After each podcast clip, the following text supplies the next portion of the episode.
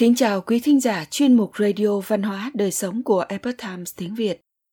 Hôm nay, chúng tôi hân hạnh gửi đến quý thính giả bài viết có nhan đề Bài học dành cho nhà quản lý hiện đại, thuật dùng nhân tài của cổ nhân Trung Hoa.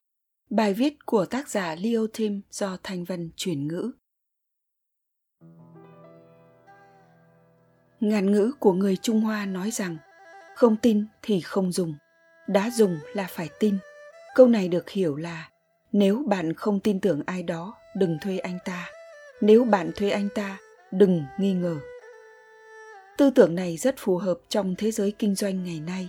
Nếu bạn đang đọc bài viết này, có thể bạn đang làm nhân viên hay làm ông chủ hoặc làm công việc quản lý.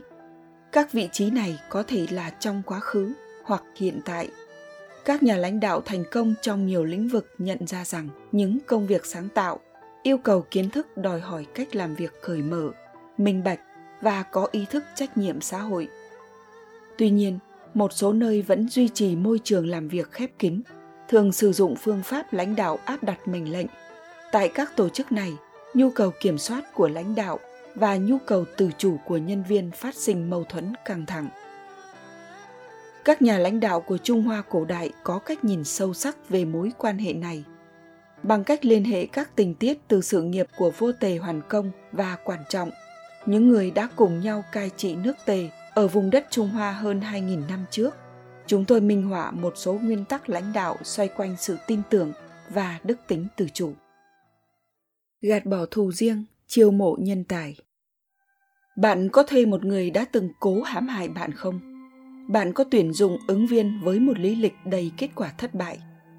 Vua nước Tề là Tề Hoàn Công, vị quân chủ chư hầu xưng bá chủ đầu tiên thời Xuân Thu, đã làm điều đó khi thu dụng quan trọng. Người đã phạm cả hai vấn đề kỷ húy ở trên.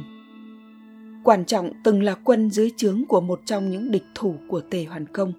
Theo lệnh của chủ cũ, ông đã cố giết vua Tề. Không chỉ vậy, các công việc quá khứ của ông không hề có chút thành tựu. Là một người lính, ông đã từng đào ngũ là một doanh nhân có thành tích tầm thường. Tuy nhiên, thông qua đại thần là Bào Thúc Nha, cũng đồng thời là bạn thân của quản trọng, Tề Hoàn Công đã học được cách đánh giá con người ông trên một góc độ khác. Theo cách nhìn của Bào Thúc Nha, người đã từng làm việc với quản trọng từ khi họ còn là những chàng trai trẻ. Nhiệm vụ hành thích thất bại không phải là dấu hiệu của sự kém cỏi hoặc việc quan trọng thần sức phò tá chủ cũ của mình đến giây phút cuối cùng cũng không có nghĩa là ông không đáng tin cậy nếu chiêu mộ ông ta. Dựa trên những trải nghiệm chung, Bao Thúc Nha tin rằng ưu tiên hàng đầu của quan trọng chính là dùng năng lực của mình để bình định thiên hạ. Bất kể là ai đang nắm quyền, ông sẵn sàng lùi bước chấp nhận thất bại nếu điều đó có ý nghĩa chiến thắng vì cuộc chiến chung, vì mục tiêu lớn hơn. Thừa tướng nói, nếu quân thượng muốn cai trị một nước chư hầu, tôi có đủ khả năng làm. Nhưng nếu ngài muốn mang lại trật tự cho toàn cõi Trung Hoa, không ai tốt hơn quan trọng. Trong hai ngày liên tiếp, vua Tề cho vời quan trọng. Tề Hoàn Công nhận ra rằng ngoài những nhược điểm rõ ràng kia thì quan trọng là hiện thân của tầm nhìn rộng lớn và khoáng đạt.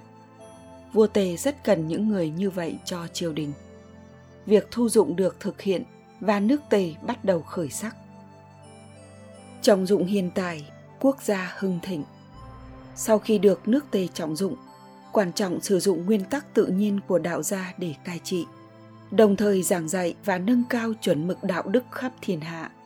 Những điều này sau đó được gọi là đạo đức nho giáo. Ví dụ, quan trọng đề cao trụ cột của một nước là lễ nghi, công bằng, chính trực và danh dự nhờ đó mà khuyến khích những bản tính tốt đẹp của con người.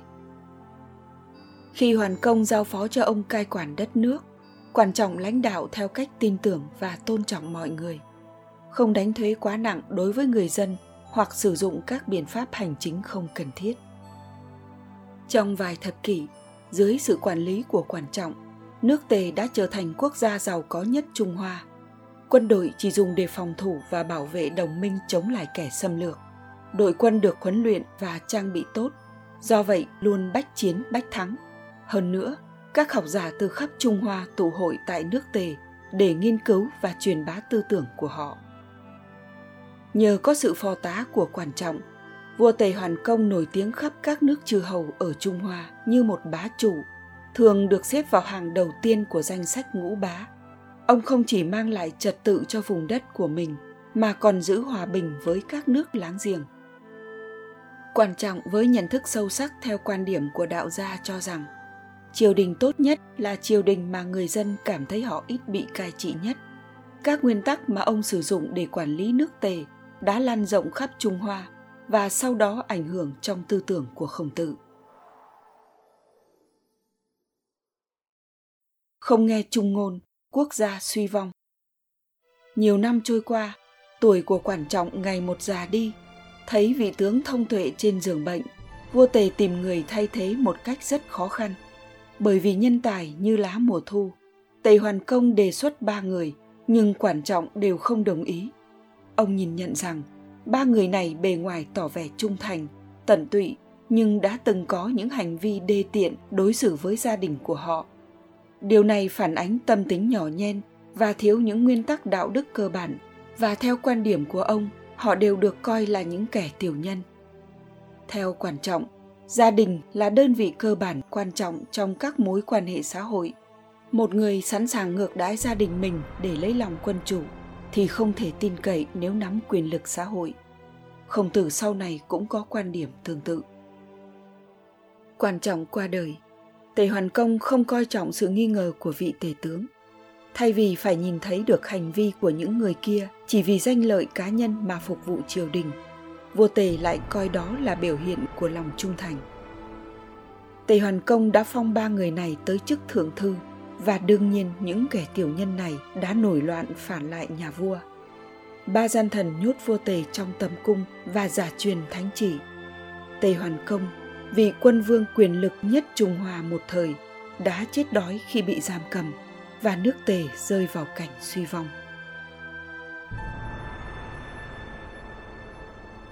Quý thính giả thân mến, chuyên mục Radio Văn hóa Đời Sống của Epoch Times tiếng Việt đến đây là hết.